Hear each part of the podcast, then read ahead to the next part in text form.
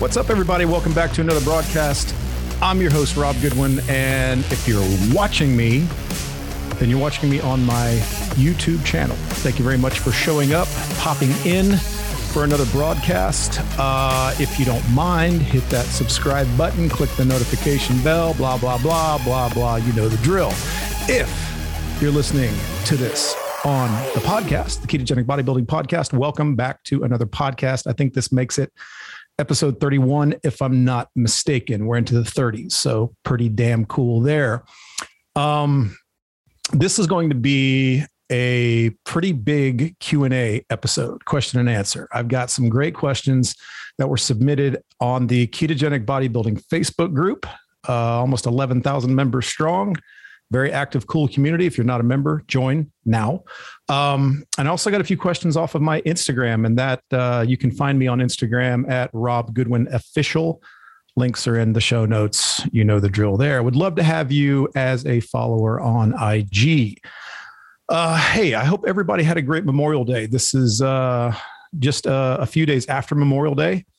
Hope you uh, had a day off. If you were one of those people lucky enough to get the day off, Uh, at any rate, I hope you were able to uh, have some time with family and friends. And um, I hate to use the word celebrate when it comes to Memorial Day, unless you use it in the context of celebrating the memory of those heroes, the greatest among us, who gave their lives for this country and to preserve our freedoms and liberties. And uh, that's what my family does. And uh, I was lucky enough this year to be able to pay tribute by doing the Murph Challenge. If you don't know what the Murph Challenge is, uh, just Google it. Uh, there is a charitable foundation. There's an official page for it, which is pretty cool, where you can actually register. But uh, the Murph Challenge is a workout, and uh, many people do it uh, on Memorial Day every year. Some people do it on the fourth of July as well, and some people just do it throughout the year just to gauge their fitness. It's a great indicator of that, and it's a, it's a kick-ass challenge. It is with uh, wearing a twenty pound vest or a twenty pound rucksack. I use the rucksack. Um, you run one mile and then you do um, one hundred pull-ups, two hundred push-ups, and three hundred squats. And then you do another mile. Now you can change the way you do this, the middle three, the pull-ups, the push-ups, and the squats. Um, some people do ten sets of, you know, uh, ten pull-ups, twenty push-ups, thirty squats. Some people do twenty rounds of five pull-ups, ten push-ups, uh, fifteen squats. I did the ten rounds of ten pull-ups, twenty push-ups, thirty squats with the twenty pound rucksack. And I think by the time I put a twenty pound plate in my rucksack, it was nearly twenty-five pounds, not super heavy, but enough to really be a pain in the ass when you're trying to go through this challenge. So it was tough. I also am the moron that decided to do this in my backyard in very, on a very hot Memorial Day. Um, in direct sunlight was where my pull-up bar was, and the same deal with the push-ups and the squats. And, you know, I'm out running around my neighborhood. I live in the foothills of the North Carolina mountains. So you can't go ten feet without climbing a hill and then going back down one. So the mile was a little bit challenging for a guy who doesn't run anymore. so, uh, and the only thing I really want to pre- be proficient at these days is to be able to run a mile, because I think, uh, in any shit situation that may transpire, if you can haul ass for a mile, then you're probably ahead of most people. You can either engage or evade most situations if you can run a good mile. So I do want to become proficient at running a good mile, and that's with a weighted vest. So that's actually one of my goals that I'm working on right now. So it played in perfectly for me. I'm going to tell you, it kicked my ass. I got through the damn thing. Thank God. Um, so I finished that um, and I was absolutely drenched, but it was a great challenge. I'm very proud to be able to get through that. Um, and uh, then after that, it was burgers and dogs in the backyard. Um, drank a couple of beers, which I never do. Um, and just spent time with family and friends. And, uh, that was about it. And, uh, you know, just honored the memory of those who made the ultimate sacrifice. So I hope everybody had a great Memorial Day, and I hope this week has been great. And, um, I am coming off of a YouTube video slash podcast that I called Day One. And if you haven't watched it, it'll be right up there. Uh, check that out. Or after, after this show, you know, go into my library and find that video. It's called Day One. And it's essentially me announcing my retirement from competitive bodybuilding. Now, understand, for those who think, oh, he's, you know, gone off the rails, he's out beyond the breakers, he's not doing this shit anymore. No, I will always be a bodybuilder at heart, always.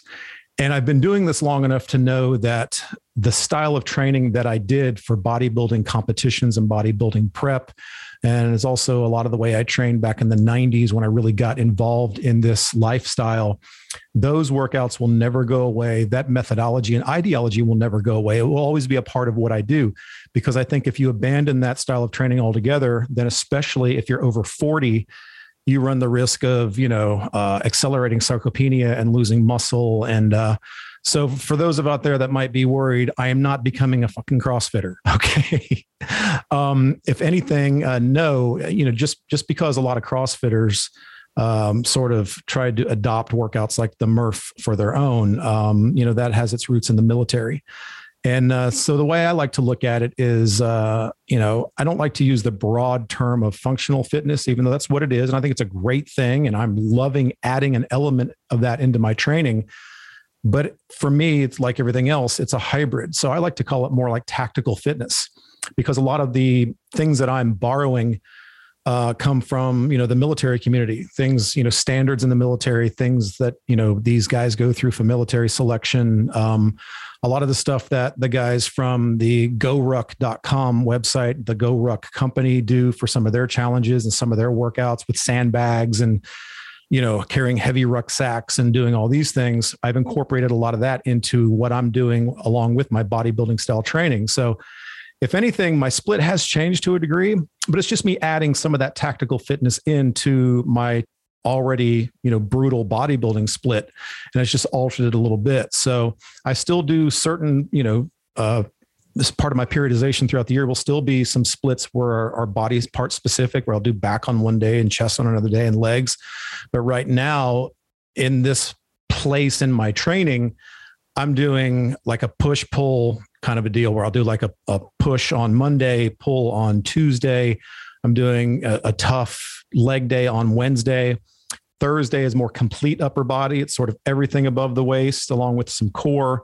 And then Friday, we're doing a, a sort of a, our tactical fitness HIIT workout that involves, you know, D balls, or these big giant rubber medicine balls, eighty to one hundred pound balls. And we're doing sandbag work and a little bit of kettlebell stuff and, uh, you know, body weight movements, still throwing in some traditional bodybuilding stuff, you know, squats and lunges and step ups and pull ups and push ups and dumbbell work. And there's still bench presses and there's still cable work. So it's, it's this great, you know, hybrid of all of these elements combined, just with the intensity raised a little bit and making sure that everything I'm doing is making me, uh, a harder to kill motherfucker.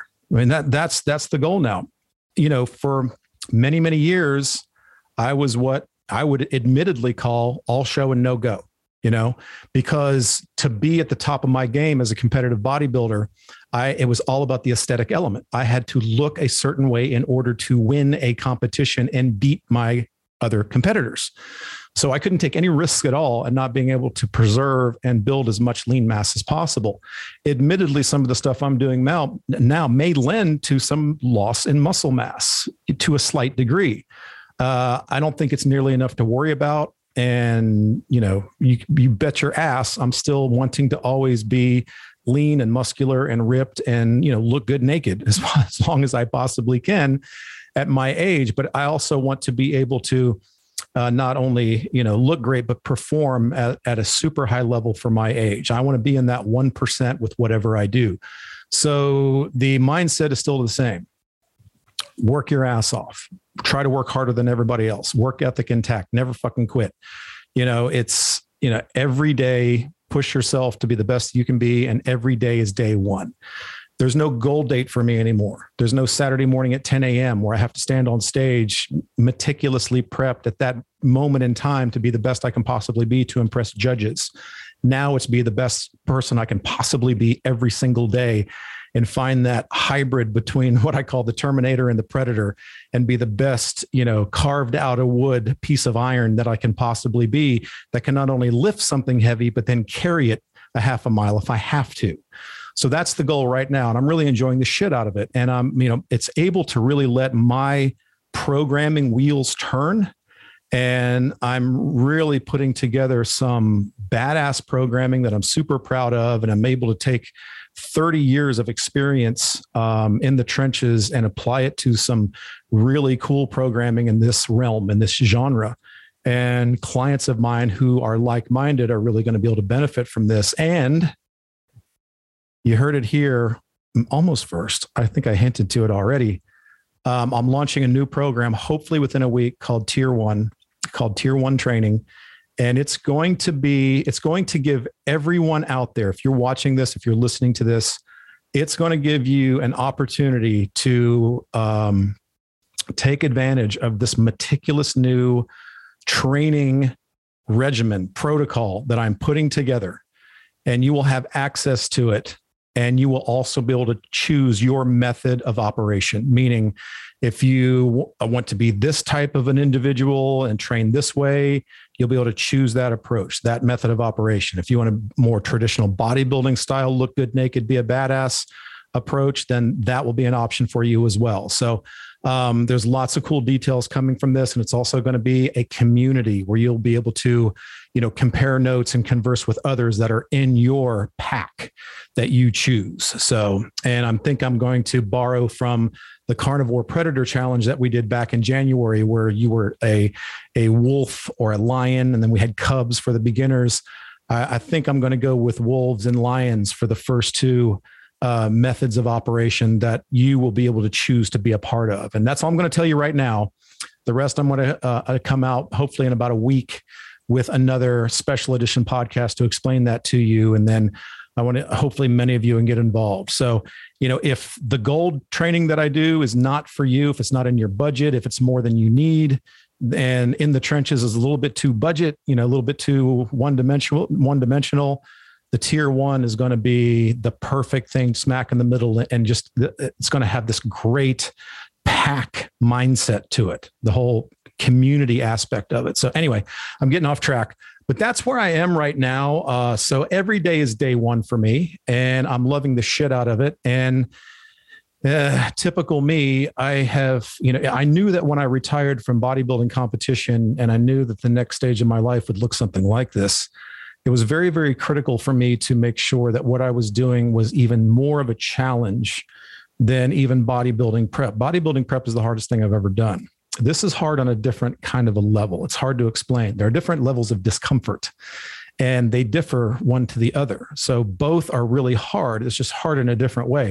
And it's a way that I can continue to push and challenge myself every single day. And again, every day is day one. So that's where I'm at right now. So if you like the sound of that, then keep following along, because there's going to be more cool shit coming in that realm. Anyway, So um, anyway, so let's see, we caught up. I didn't, I really didn't have an agenda for this podcast, except for some, some great questions that were submitted that I have up here on the screen that I'll literally just cut and paste from the Facebook group and from the Instagram page. And I'll go ahead and tell you, I have not rehearsed any of these questions. So I'm going to read them cold and uh, try to answer them to the best of my ability. And uh, so if I stumble around a little bit, apologies in advance. Um, this is not the most polished YouTube slash podcast out there. And uh, maybe that's one of the reasons why, you know, some of you like it, my nine loyal followers out there. But uh, anyway, so let's get on to the Q and A, um, because a lot of people uh, submitted a lot of questions this time around. Let's see, let me scroll down here. I'm staring at my screen. That's why I'm looking away. I've got them up on my screen because I am blind as a damn bat. So I had to put it in a big font up on my monitor. I've got thirteen questions that I probably will not get through, but we're going to give it a whirl and give it a shot, because you know me, I like to tend to go off on tangents and rants. So hopefully I can keep the, keep the wheels on the road on this one and, and keep it rolling, so you're not sitting through too much horse shit. Um, all right. Uh, question number one. It's a long one that I'm going to read first, and then I'll try to break it up the best I can. Um, in this one question, it says, one, should cardio be periodized? Two, should cardio be a combination of H I I T and L I S S or L I S S, which is steady state cardio? Uh, how long can you safely, without stalling the metabolism, cut? And number four, besides the obvious calories, how do you like to manipulate macros during the cut, reverse, and bulk phase? Is this too much? Sorry, but I want to learn all I can about this magic that you possess. Number one, I don't possess any magic because there is no magic, but I appreciate the sentiment.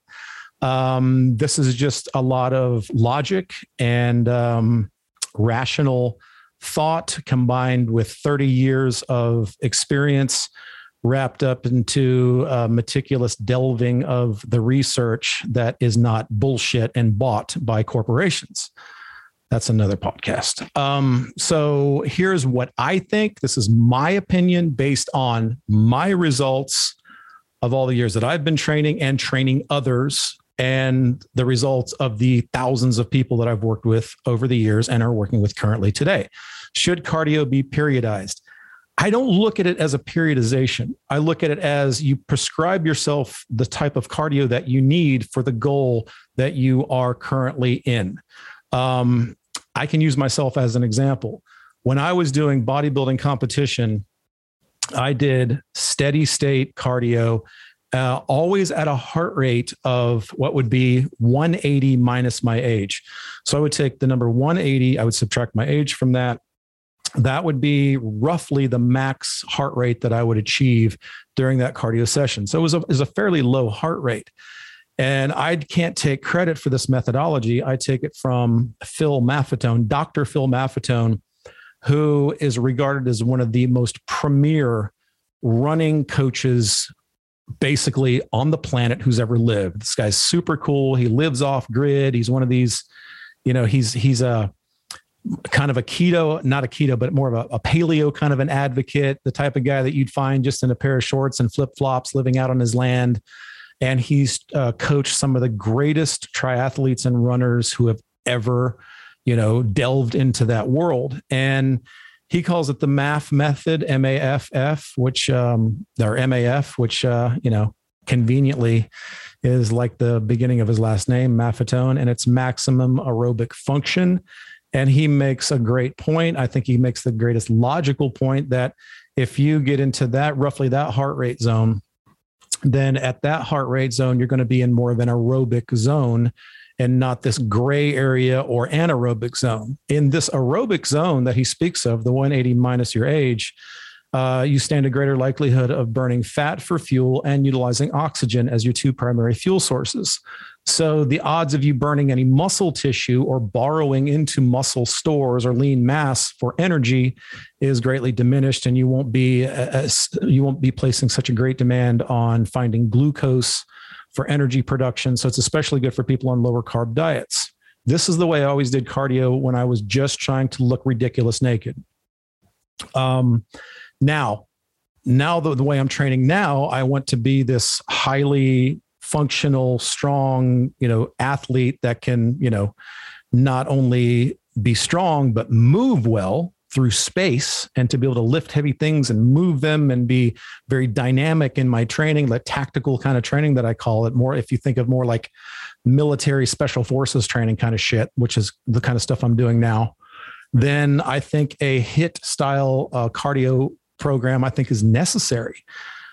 Both of them have an advantage and both of them have a disadvantage, but it totally depends on the style of training that you're doing. So right now I'm doing rucking almost five days a week. And that is, and I'm going to do a whole different podcast on rucking because it's something that I'm really, really in love with right now. And I think it has amazing benefit for many people, but I'll walk around with a thirty to sixty pound rucksack, which is a backpack that you put weight in.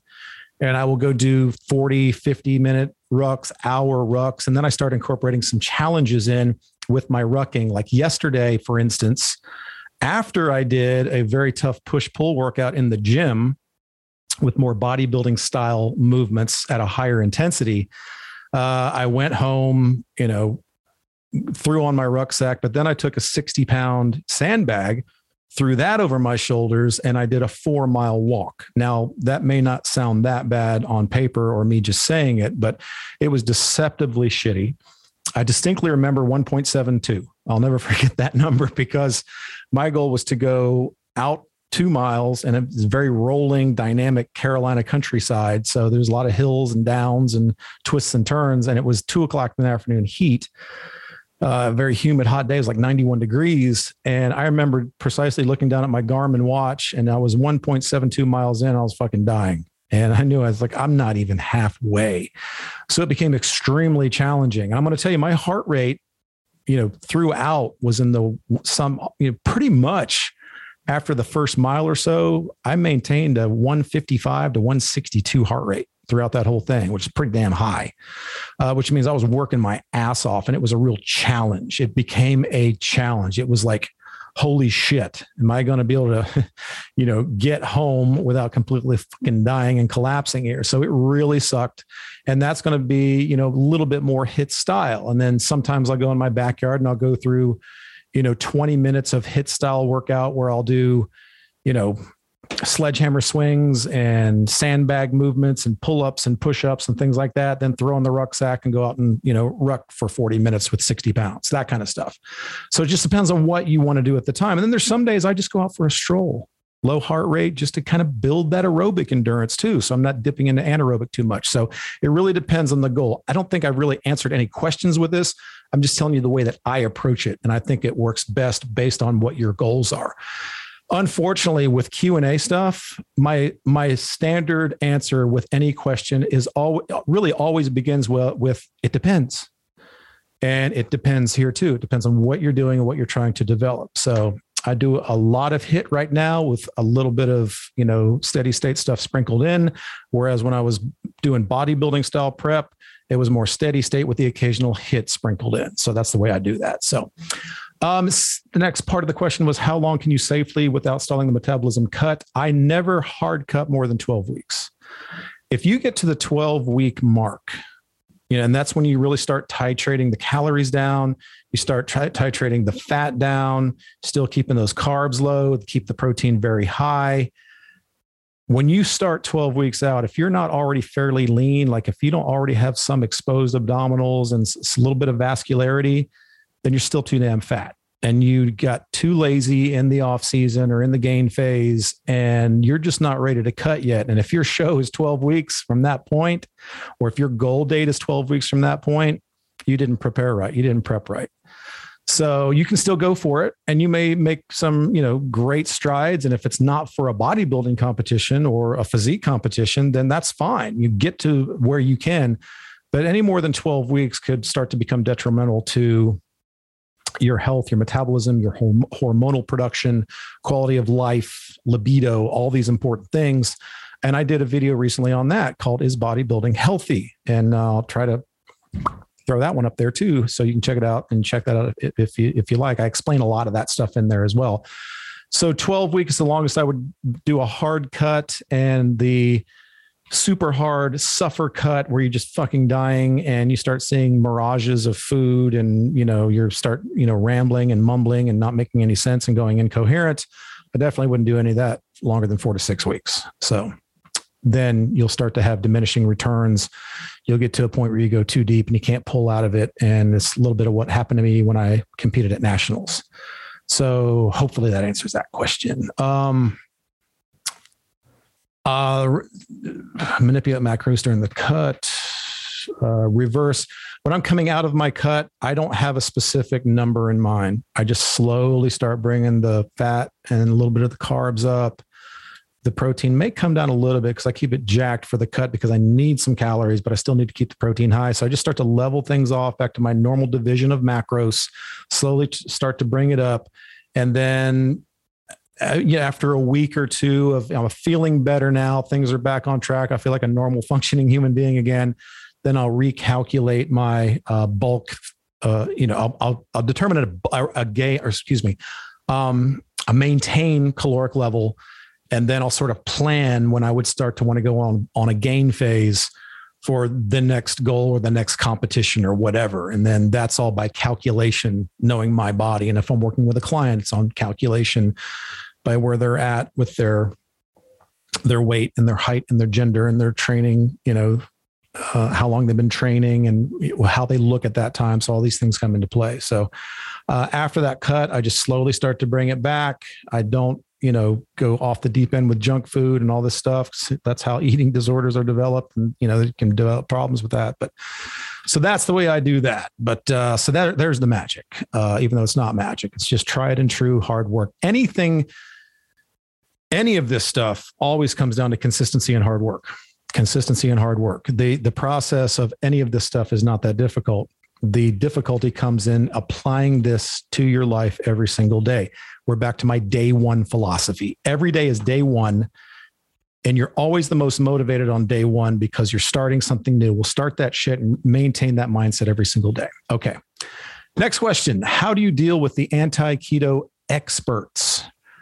Well, an anti-keto expert is an oxymoron. If you are a nutritionist, and you tell me that keto is unhealthy or shouldn't be adopted or utilized, then you're telling me that you can take whatever shit degree you got and you can wipe your ass with it because uh, you wasted a lot of money on being spoon fed some dogma by some asshole. Is that too harsh? Um, meaning first, if you're an expert, you want to have a logical, rational conversation with me as to what keto means to me. Because if you just throw the word keto out there, you get these idiots that have been taught by Slim Fast and, you know, the, the mainstream, you know, indoctrinated idiots that keto is all about super high fat, moderate to low protein, and super low to no carb, which is not the case. Keto is about low carb, not about high fat. So if I were to tell you, you know, what does keto mean to me? If I told you steak and eggs, or if I told you chicken and cauliflower, or if I told you salmon and asparagus, I don't think there's anybody out there that, you know, doesn't have an I Q of eleven that's going to say that any of that is bad. And if you do, then you've been indoctrinated and you're part of the, you know, vegan agenda.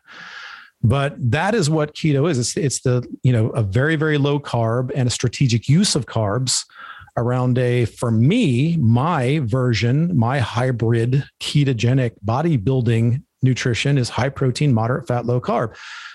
You keep your protein, you know, high to keep and maintain muscle growth. And you want to keep your fat based on your level of output, because if you take in too much fat, just like with carbs, too much fat is going to spill over as additional body fat. That's just the way it works. So you do need to be at a, you know, caloric deficit if you're trying to lose, or you need to be at your, you know, total daily energy expenditure intake to maintain once you get there and stay where you're at.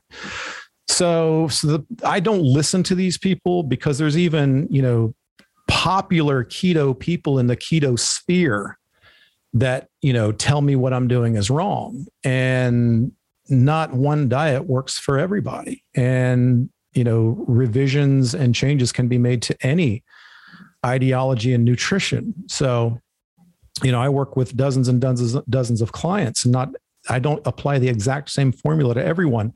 I start with a template of sorts and then adjust accordingly based on that individual. So basically anti, I, I have no, if, if, if you're new to me, then you'll learn quickly. I don't have any issue with just ignoring these idiots, and, you know, I'm pretty good at uh, what, you know, Doctor Ted Naiman said uh, at being the antidote to the keto orthodoxy. And a lot of them don't like me for that. I really don't give a shit. I do what I do. And if you like what I do, I'm glad to have you on board. If you don't like what I do, then you go be you and leave us all alone. Okay. Or hang out a while. We can still be friends, and you may pick up some things that may sway your thinking a little bit, and you can make some adjustments into what you're doing. So um, I'm not a zealot in either way. You know, I'm not going to say my way or the highway ever. You know, I'm going to say, this is what I do. I found that an element of this works pretty universally for most of the people that I work with. And if you want to jump on board and try it, great. We're happy. We're happy you're here. you know, welcome to our island of misfit toys. Let's have some fun. So that's how I deal with them. Uh, next question. If you're starting with an overweight client, would you still give them refeed days? It depends. Um, I think I'm always, I hate to sound like I'm giving a reward, like you're giving a dog a treat. But if I got somebody that's very obese and they're busting their asses and they're compliant ninety percent of the time, which I get those people, and I get other people that aren't compliant thirty percent of the time, and then they fizzle out and disappear after a month because they say it's too hard. I'm like, fine. You know, this isn't for everybody. Being a badass is not for everybody, you know, but anyway, uh, yeah, if I got somebody that's working super, super hard and they've proved to me that they can be compliant, that they can be disciplined, uh, then I will say things like, hey, you know, yeah, if, if you and your wife are going out to dinner Saturday night and you're asking me if you can have a potato with your steak, I'm going to say yes. I'm still going to tell you to track it, and then I'm going to look at it. And then if I start seeing potatoes pop up every damn day, then I'll know that, you know, this was not a good choice for you. And you've now went out beyond the breakers, and, you know, now you find yourself sitting in an alley, you know, holding up a sign asking people for potatoes. And, you know, that that's where you're at now. Um, so yeah, absolutely. I, I don't necessarily give them refeeds, but I give them, you know, for lack of a better term, some reward. Now, if they're a hard training, very overweight person, if these people are busting their ass in the gym, they're doing their cardio, they're going above and beyond, they never miss workouts, they never miss their cardio sessions, they're just rabid about the whole thing, then yeah, I'll tell them, okay, this Saturday or this Sunday, or if you like, maybe like on leg day, we're going to do a mild refeed. And that could be something as simple as uh, a little cream of rice or a couple of rice cakes with honey, or it could be, you know, a little bit of a little bit of extra fruit or whatever, to replenish those glycogen stores to a point where I don't think it's going to be detrimental or impeding their progress in any way because of their output. If that makes sense. So anyway, yeah. Um, okay. Next, your thoughts on blood flow restriction training. It's cool. You know, it works.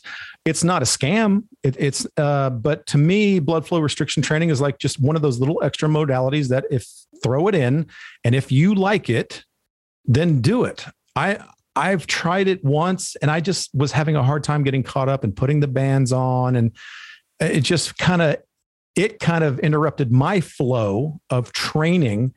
And it's just one of those things that I just didn't keep up with. And it's sort of like a supplement, like a performance supplement. It may be responsible for five percent more of your progress, in my opinion. I could be totally wrong. I mean, I have not looked at the science behind it. I've not looked at any really compelling, compelling meta analysis on it, but it's something that uh, try it and see if you like it. And if you do, keep doing it, because I don't think it's something that would be detrimental to progress by any stretch. If anything, you're going to like the way it feels and it's going to help you, or you're just going to like the way it feels, and that's cool enough. So yeah, go for it. Next question. How many grams of carbs on the average refeed day? And if kept at that number, could it be small amount of fruit or maybe small amount of popcorn? Popcorn. Um, on the average refeed day, it depends. It depends on the client. It's a two hundred twenty-five pound, you know, bodybuilder workout animal is definitely going to get more, you know, grams of carbs on a refeed than a one hundred twenty pound woman. Um, now a simple, like if you don't, if you're not working with a coach and you want something simple, let's say you're in a high protein, moderate fat, low carb approach, and you come around to your refeed day, swap the grams of, uh, um, or calories from fat and carbs. Just flip flop them. That's a good start. Um, or you could just, you know, just start small and just evaluate with really with a refeed. It's about feel. So if I do a refeed on a Sunday, if I'm feeling pretty drained, pretty depleted, I've worked my ass off all week. So I do a carb refeed on Sunday. Let's say I take in three hundred grams of clean carbs, cream of rice, white rice, maybe a sweet potato, uh, rice cakes and honey. And then I wake up Monday morning, I look in the mirror, I look great. Um, I feel great. My, I have no G I distress. I go to the gym that Monday, I crush a workout, I go do an hour ruck or I do my cardio and I feel fantastic. I'm vascular, I'm motivated, I'm thinking well, uh, then that was a good number. And then, you know, stick with that, add another fifty to a hundred grams next week and see if there's any difference. Now, if all of a sudden you start to look a little fluffy, you start to put on a little weight over time, then you know that that number was too high, and then peel it back. Everything's kind of an experiment. So, you know, I've definitely had clients where I've said, okay, take in two hundred ten grams of carbs from these food sources and drop your fat to this, keep your protein the same. And then I've noticed, you know, after a couple of weeks, there's could be some, I don't feel so well. I feel bloated. You know, I look a little puffy now on the pictures, and then we'll dial it back. So it's an ongoing experiment. And then we find that sweet spot. And then we typically stick with that for quite a while. As far as fruits or popcorn, you know, yeah, I mean, if it fits in what uh, amount of carbohydrate you allot for yourself, I wouldn't go, I wouldn't make a three hundred gram refeed all bananas and oranges. Um, I take in fruit almost every day as a part of my carbohydrate, my low carbohydrate intake. I, I, I don't take in more than six to ten percent of my total daily caloric intake a day from carbohydrates. And I'll do a, uh, a serving of fruit every day. I may have a banana with some raw honey and a rice cake as part of my pre-workout. Um, I may do, you know, uh, a piece of meat and, you know, a handful of fresh organic berries as a meal. I don't have a problem with fruit um, at all. I think if you stay within your caloric, uh, prescribed caloric intake, I think it's fine. I think it's great. I am sort of with people like Paul Saladino that believe that fruit is meant to be eaten. And if you eat it when it's in season and ripe and organic, then I, as long as you're not going overboard, I think it's per, very healthy and, and a very nice addition to the way you're eating. Uh, so yeah, um, I would, as far as, as a refeed, I wouldn't have fruit be the dominant part of my refeed calories, though. I do make sure that you're getting some complex carbohydrates in there to re- really refill those total muscle glycogen stores, because fruit will also be responsible for refilling liver glycogen and some muscle glycogen. And we, the whole goal of a refeed is more to uh, fill up muscle glycogen stores. So stick with more like cream of rice, rice, potatoes, you know, things like that. And then uh, have a little bit of fruit in with that. That's fine. Totally, totally cool with that. All right. Um, do you have any tips to reduce flabby skin for those of us that started this program from a fluffy state over forty percent body fat? God, I hate to be the one to, to, to say this. Well, number one, I'm still sorry to be the one to say this. Um, surgery. I mean, if it's really, if you have excessive skin folds of loose skin, there is no way to tighten that up. There's a couple keto zealots out there stealing people's money, telling them that a certain way of eating is going to tighten your skin. That's bullshit. Um, yes, adding muscle obviously will fill the space, the volume of space between, you know, the, the skin and, and the organs. And, you know, so it, that'll help a little bit. But if you've got excess uh, skin that's left over from being more a larger person, then unfortunately surgery is the only real way to, to get rid of that. But I also want you to always, you know, be proud of yourself and keep congratulating yourself, because, you know, you at a, a guy at sixteen percent body fat with, with loose skin is way better than a guy at forty percent body fat with not loose skin. So be proud of your efforts and be proud of what you're done. And then down the road, if, you know, if it's just something that really bothers you, you know, talk to some doctors and, you know, see what can be done there. Your th- uh, what are your thoughts on net carbs, carbohydrates minus fiber versus carb counting? Can you subtract fiber? Yes. I'll make this one super quick. Um, yes, you can count net carbs, but I usually try to only do it. This is just a, a methodology that I think keeps you accountable. Only do it on vegetables and fruit. Don't do it on shit food or shit carbs or boxed carbs or, you know, crap carbs. Um, I think that's a terrible uh, habit to engage in. That's only going to cause problems down the road. So stick with your clean food list, you know, your meats, eggs, fish, you know, vegetables, water dense berries, fruit and berries and things like that, some raw honey, things like that. And, um, you can subtract, do the net carbs on those, but don't get caught into that trap of, oh, I'm going to eat this crap, and because it's got fiber, I'm going to pull that out and I'll be fine. Usually wind up deep into the, into the woods with that shit. And I do not recommend that. So I would only do it with your counting, your, do it only on your vegetables and healthy, uh, low sugar fruits. All right. Um, with the nose to tail nutrition craze, not sure it's a craze since uh, our hunter-gatherer ancestors did it for, you know, one hundred thousand years or more. Um, I just say we're, uh, we're we're bringing sexy back on that one, pretty sure. So um, with the nose-to-tail nutrition craze, are you incorporating organ meats into your diet whenever I possibly can? Absolutely. Is it easy to do? No, because I do believe, I really think with organ meat, I do think it's important to find a good farm, local farm, or a regenerative farm online that uh, is truly uh, gets you um, grass-fed, grass-finished, you know, sustainably raised organ meat. I think it's important. I think it's uh, more more important than even just the muscle meat that you buy in the store. Um, so, uh, I like to get mine sourced from a local farm or from a regenerative agriculture farm online.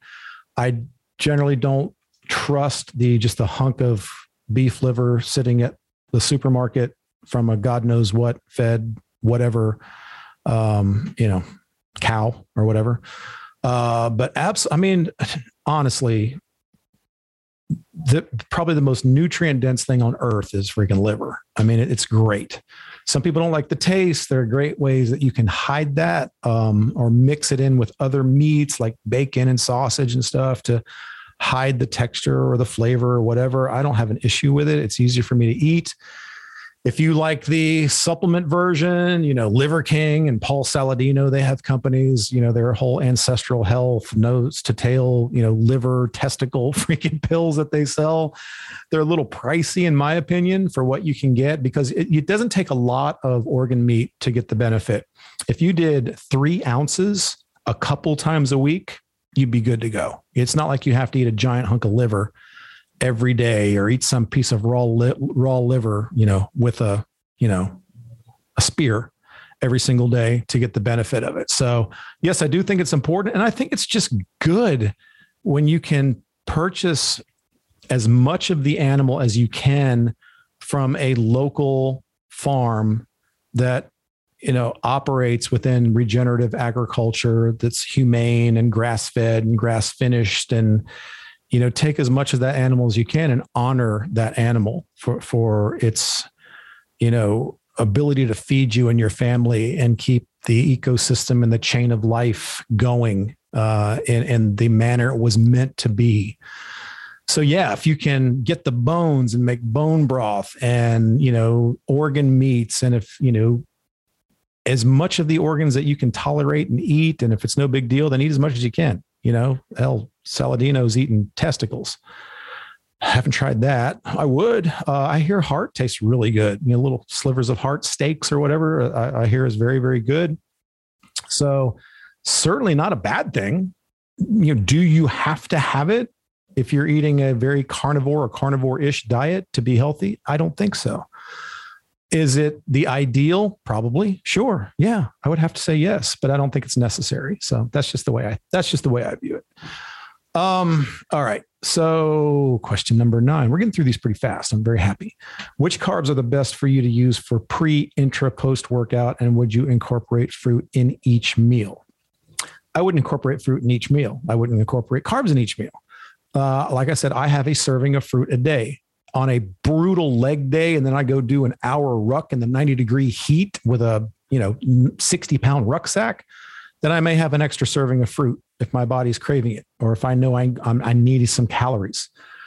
Uh, but I don't eat fruit every, every meal. Um, I like just it says what are the best. Let me tell you my favorite, and my favorites would be also the ones that I think are the best for you to take in in terms of clean, complex carbs for workout performance, because really workout performance, performance in general is what you need to base your nutrition on. You want to always eat in a manner that lends to you performing at a high level, whatever that may be.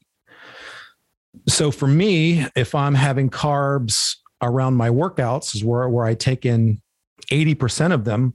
Cream of rice is one of my favorite. It's a, it's a great pre-digested rice. It's gluten-free. It's super clean. It digests super well. It's in, it's out. You use it for what you need it for, and then it's gone. And bodybuilders have been using cream of rice since the nineteen freaking seventies uh, as a staple. White rice is fine. Definitely prefer white rice over brown rice. Brown rice has a lot of issues. I much prefer the white rice. Um, so I have, could, might have a serving of white rice. Um, one of my go-tos, because it's fast, quick, and easy, is these days I may have a rice cake, maybe just a little bit of almond butter, a little bit of raw honey, and a banana. Uh, if I know I'm about to do a big pull day or a big leg day, and then a long, heavy ruck session or some ridiculous suck ruck hit, crazy ass sandbag workout all in the same day, I may take in a little extra. So I may do like a pre and a post feeding of small amounts of those kinds of carbohydrates. But those are always going to be my favorite. If you're looking for efficiency and quickness, then a cyclic dextrin drink powder is fantastic. It's another thing that absorbs quickly. It doesn't spike insulin to the same level as uh, glucose or dextrose. Um, not that, and, and remember here, let me just get as an aside, these people that say that insulin is the cause of everything that's ever bad that's ever happened to you in your life are, are crazy. Too much insulin secretion is bad. Too much insulin secretion, especially if you're insulin um, resistant, is bad. So like anything, it's finding the precise amount required. You do need some insulin secretion. Pulling the trigger on some insulin is a good thing. It's anabolic. You know, there's a right time for everything. People talk about the ill effects of cortisol. Cortisol is bad, but certain times a release of cortisol is a good thing. When you work out, you release cortisol. When you first wake up in the morning, your body produces cortisol. It's a fight or flight hormone that is good. You need it at certain times in the right amounts. Insulin, you need certain times at the right amounts. So stimulating a little bit of rush of insulin in combination with a hard workout is a positive thing. And then those insulin, insulin levels stabilize. You bring in the protein, glucagon is excreted, and then everything is good under the hood. So Uh, use the bulk of your carbohydrates around training, use it for performance. Um, I don't have a problem with intra so much. If you want to do that, just see how you see how it works for you. These days, I'm more of a, a sodium magnesium intra guy. I'll do the L M N Ts, the elements, the element packets. I'll do an element packet in my water while I'm training. And then once I'm done training and my heart rates come down, then I'll do a little bit of post-workout protein and carbs, and I'll do a little bit of pre-workout protein and carbs. And then it's just protein and, you know, healthy fats the rest of the day. And a little bit of, maybe a little bit of vegetables if my wife cooks it. I don't cook vegetables for me because it's too time consuming and I don't need it. But for dinner, my wife likes to cook some cauliflower, roasted vegetables or asparagus or something like that. I'm cool with that. So that's all I'd say about that. Um, tips to lower cortisol levels if stress is the culprit of a of stubborn belly fat. Well, cortisol is not the driver, the prime driver of excess belly fat. A shitty diet, lack of sleep, and you know, not training hard enough is the result. But cortisol plays a role, absolutely for sure. So I don't want to demean you or or you know. not shine a light on cortisol secretion as being a, a problem. It certainly can be. I mean, I can't be any more. I just have to be brutally honest with you. If there is a stressor, now exercise is a stressor. It's a good one. Fight or flight situations is a stressor. It's a good one. It'll save your life. But chronic stress throughout the day, that's lifestyle. That could come from a shitty job, a shitty marriage, a shitty relationship. Um, it can come to some degree from too much blue light stimulation. Get off the freaking computer, get off your damn phone, get off your damn tablet. You know, at, later in the evening, after you've eaten a good meal and the sun's going down, read a book. You know, sit at, sit around a fire pit in your backyard and talk to people. You would not believe how that will help reduce cortisol and stress in your life. And if you do have a stressor in your life, you got to get rid of it.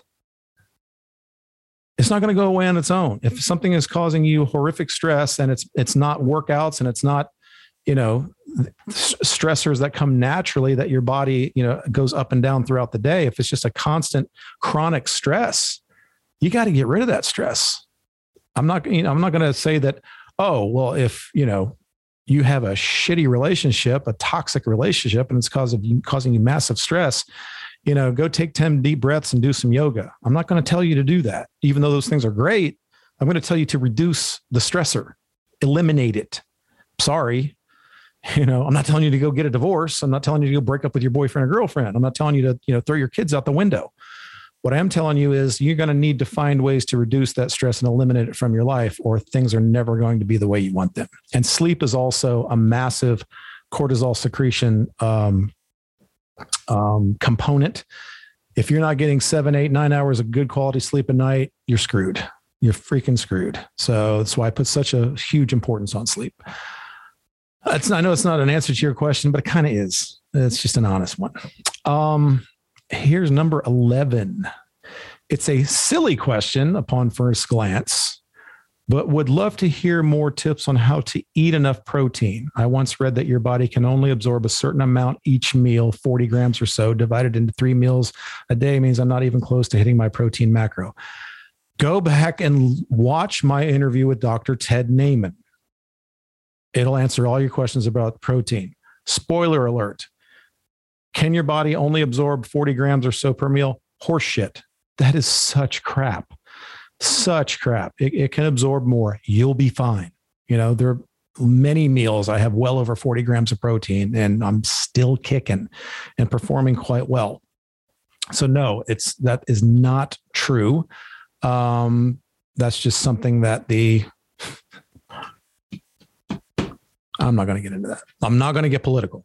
Um, but no. Um, so, but what bothers me with this question is tips on how to eat enough protein.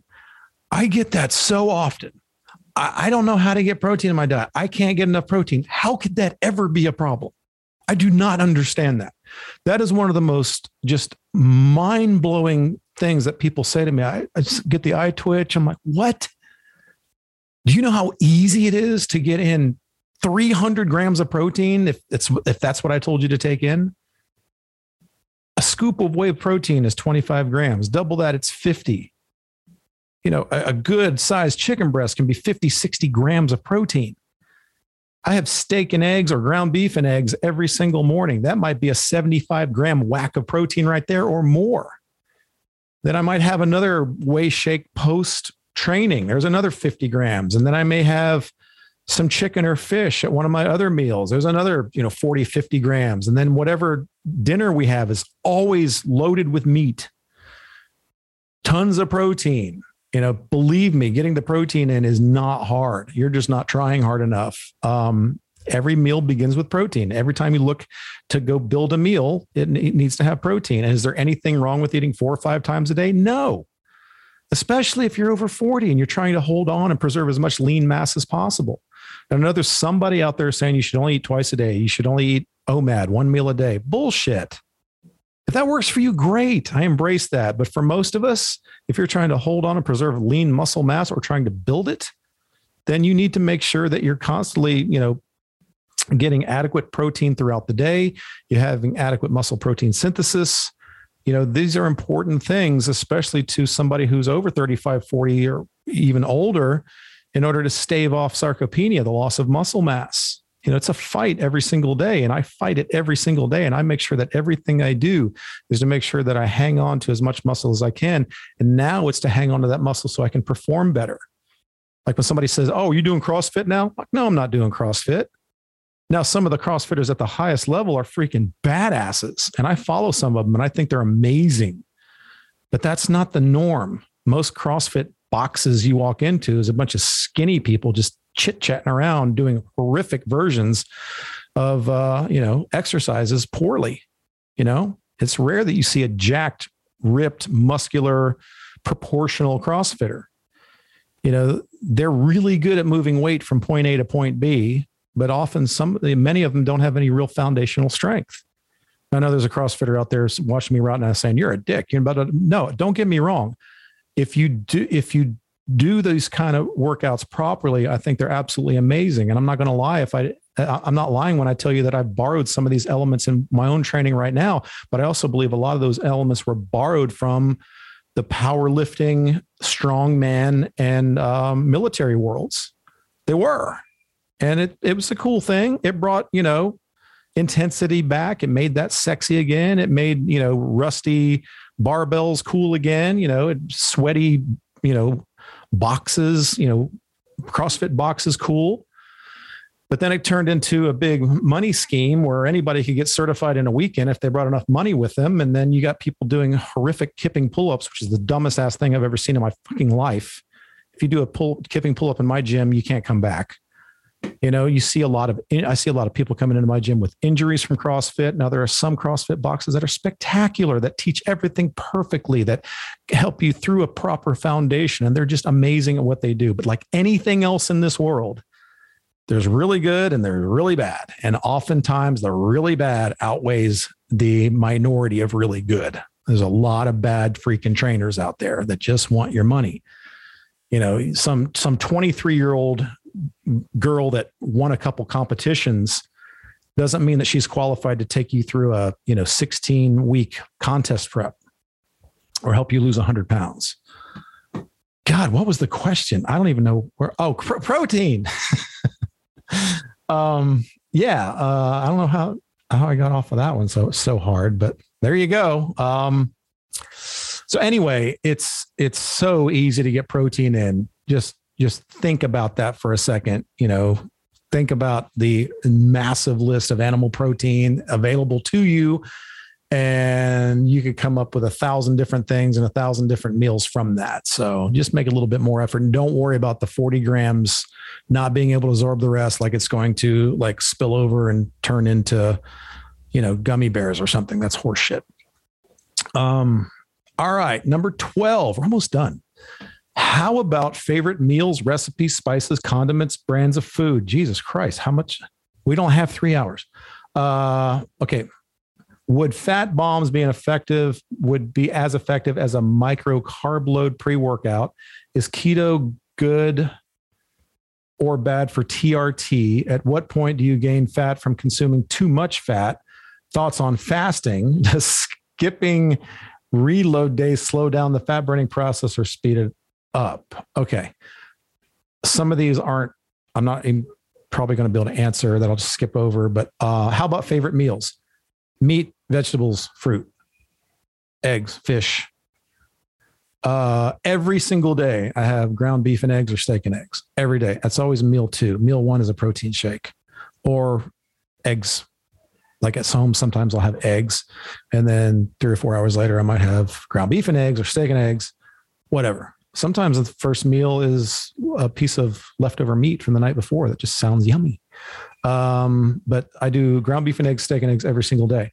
Uh, recipes. I mean, it's not hard to get creative with meat, vegetables, a little bit of fruit, you know. It's, of course, eating for maximum performance and a phenomenal physique isn't going to be some French culinary tour of, you know, exquisite cuisine. It's going to be good, solid foods that are steady and solid. They never fail you. You can eat them repetitively. You know, eat like a wolf, eat like a dog. They eat the same fucking things every single day, and it works for them. Um, so I'm not going to sit here and try to carve up recipes. That would take hours. Uh, but we keep it pretty simple at our house. Even my wife, you know, it's always some combination of some meat, some fish, some poultry, and a vegetable. Sometimes there is a clean cream sauce, or sometimes it's a, you know, taco, shellless taco night, which is basically just a taco bowl, which is basically just, you know, Mexican ground beef with homemade guacamole and, you know, some other, you know, stuff on top, like you would get in a typical Mexican fare, just without the shit. uh, condiments. I use a lot of sugar-free barbecue sauce. I use a lot of mustard. I'm a mustard guy. There's eight hundred sixty-four thousand different types of cool mustard out there. Spicy mustards, brown mustard, horseradish mustard. So I go through tons of those, like deli mustard, coarse ground mustard. I'm, I must have thirty-seven freaking things of mustard in my refrigerator and then on reserve in my cabinet. So that's a great way to go. Uh, brands of food, whatever your local sustainable farm gives you wrapped in paper that they just butchered from their farm. That's the best brand of food. Um, would fat bombs be as effective as a micro carb load pre-workout? In my opinion, absolutely not. I think, um, sucking down, um, a keto fudge ball, um, with artificial sweetener in it is definitely not going to be as productive as some clean burning carbohydrates and a little bit of raw honey. Um, that's just my opinion. If eating a whack of fat makes you work out like a fucking animal and you are lean, vascular, hard, ripped, and amazing, don't change anything. It's working for you. But in my opinion, if some, you know, when I think of a fat bomb, I think of some whack of fat that is generally manipulated and is trying to be something, uh, that it's not, uh, in order to satisfy you, or, you know, you know, if taking a tablespoon of beef tallow makes you an animal in the gym, keep doing that. As for me, I do better with a little bit of clean burning carbs and some raw honey, but that's just me. So try, see, see what's good. Is keto good or bad for T R T? A animal-based diet rich in protein and healthy animal fats is fantastic for testo- for testosterone production, hormonal balance. Um, and it's certainly not going to hurt you if you're injecting synthetic testosterone. Synthetic testosterone is going to work, but it's going to work best if you're eating a clean diet. And any sort of hormonal replacement therapy, the ideal environment for that is going to be a clean diet, exercise, lots of sleep, just like anything else. Uh, I would prefer to boost those levels naturally in the body, and it can be done by lifting heavy things, engaging in some high intensity intervals, getting lots of sleep, eating an animal-based diet of protein and healthy fats, you know, keeping those protein levels high, you know, all these things, uh, vitamin D, getting in out in the sun, all these things, uh, keeping the stress down, all these things. So that's going to be the best thing for testosterone replacement therapy. At what point do you gain fat from consuming too much fat? The point with which you're taking in too much fat than your body needs for energy, and then it stores. So if you, if you determine that you, you know, need twenty-five hundred calories to operate as an effective human, and that's the amount of calories you need for your level of output throughout the day, meaning just work, walking around, doing laundry, brushing your teeth, and working out. If that's twenty-five hundred calories, then go three to five hundred calories below that and you will drop body fat. But you also want to make sure that your division of macros is intelligently designed.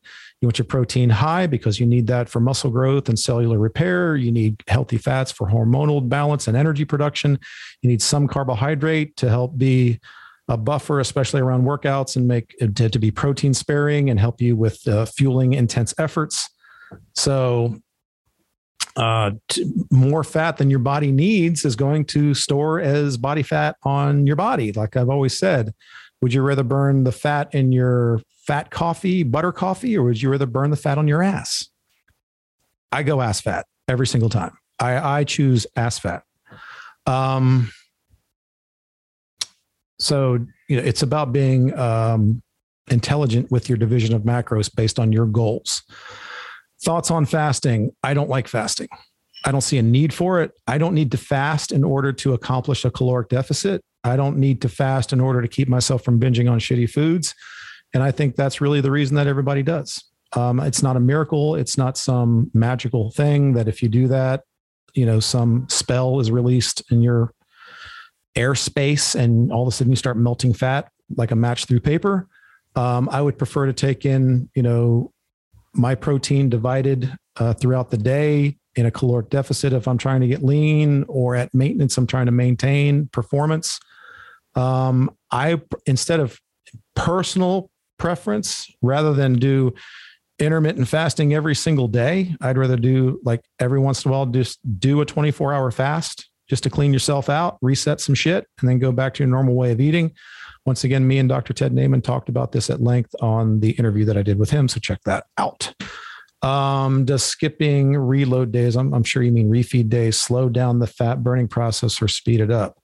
It's not really a question of either one. Um, I think it can be a great way to get the body moving again. If you're stalled, sort of reset the thermostat. Um, so it's not that skipping it is going to slow it down. Uh, doing it may help getting the machinery moving again. But I think the way that you've asked the question kind of diminishes what it is. It's just not that simple. Um, I think replenishing glycogen after keeping it low for a long time is a smart thing to do. I think it helps you push through the occasional stall. I think it's good for performance, uh, and, and that's about it. It's not a miracle either. I just, it just works, seems to work well. So, all right. Uh, number thirteen, lucky thirteen. If I want to gain mass, should I do a higher weight or lower reps, three to five, or lower weight and higher reps, ten to fifteen? If you're trying to be super fucking strong, power lifter, you want to be able to lift a Buick, lower rep ranges. If you want to be, if you want to, hypertrophy, building muscle. Think of a bodybuilder. When you think of strength, think of a power lifter. These big guys that are carrying some body fat, that would not be your ideal specimen to see them peel their shirt off at the beach. They're stronger than shit. Uh, and for what they do, that's fantastic.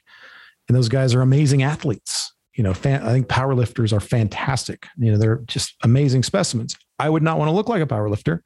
And I don't really care if I can pick up a Buick. I'd rather pick up a, you know, a Hyundai and run with it a hundred yards. Um, but for bodybuilding, to have, to build muscle, hypertrophy, I think you want to be anywhere from that, you know, eight to fifteen rep range. And I think you want to keep the intensity high. And, um, I think that's the key to having more of that, uh, physique competitor appearance, the kind of appearance that, when you do peel off the clothes at the beach, people go, shit. Wow. You know, that, that, that's, and that's the way that works. So I don't think there's a problem with combining the two or going through a, a phase. Like when you're first getting started, I, I think like a five by five kind of a program with the big compound lifts is a great way to go through, uh, you know, maybe four to six weeks worth of that to build a foundation. I think every CrossFitter should go through something like that to build a strength foundation. And then I would start to move into more of a hypertrophy driven style of bodybuilding approach. And that's where you want to get into that eight to fifteen rep range, multiple sets, drop sets, rest pause, you know, supersets, pre-exhaustion, all of those elements to help really um, add to that progressive overload, that time under tension to really build that muscle. So that that's what I think on that. So that's what I got copied and pasted here on my screen. Um, and I think we've probably done enough for one day. I still have a ruck to get through today, forty-five minutes uh, in the brutal Carolina heat. And I'm looking forward to that. And then it's just going to be relax, spend time with family, get caught up on a little bit of online work. Uh, and then there's that. So, um, I want to thank our sponsors, manscaped dot com. They are an official sponsor of our YouTube channel and the Ketogenic Bodybuilding Podcast. Uh, amazing below the waist and head to toe male grooming trimmers. They're the best of the best. I use mine every single day to stay tidy in all of those areas, including the areas that you see. Um, I rarely even have to use a razor anymore because there's, they get so close. They never cut. They never nick. They're fantastic. Use the code K G B twenty at checkout to save twenty percent off your purchase and get free shipping. They've got some amazing products there. I use a lot of their other products as well. Uh, so check them out. Animal Pack. I have been using Animal Pack supplements since nineteen ninety-four. And I've never used one that I didn't love. I believe in the company. When you understand who started this company, who runs this company. It is bodybuilders and athletes for bodybuilders and athletes. All their stuff is dosed the way it should be, super high. You're always getting your money's worth. They have great formulas. Their athletes use the formulas. Some of their athletes help develop the formulas because they know what they want. So they want to make sure that you're getting the same results. Uh, so it's an amazing company. I use four or five different compounds from them. Go to animal pack dot com. Check it out. Throw some stuff in your cart. Use the coupon code ten R G F, Rob Goodwin Fitness, ten R G F at checkout to save ten percent off your entire order. Excellent, excellent stuff. So please do that. If you need some coaching, if you need that accountability, if you want me to write your programming, help you with your diet, help you with a goal, help you be the best that you can possibly be, that's what I do. Go to rob goodwin dot com, click the coaching link, and we have some amazing things right now available to you. And we have the new program, the Tier One program, also coming very, very soon. So be on the lookout for that. Once again, everybody, thank you for being here. Today is day one, and get out there and do something more difficult than you did yesterday. I really appreciate your support. Please leave a comment below. That goes a long way. Give me a thumbs up if you liked it. If you're following via podcast, especially if you're on iTunes, please leave a five-star review. I'd really, really appreciate your help there. It takes just a minute to do that and goes a long way in helping me with what I do. And uh, as always, train hard, diet harder, and have a great day. Peace, guys.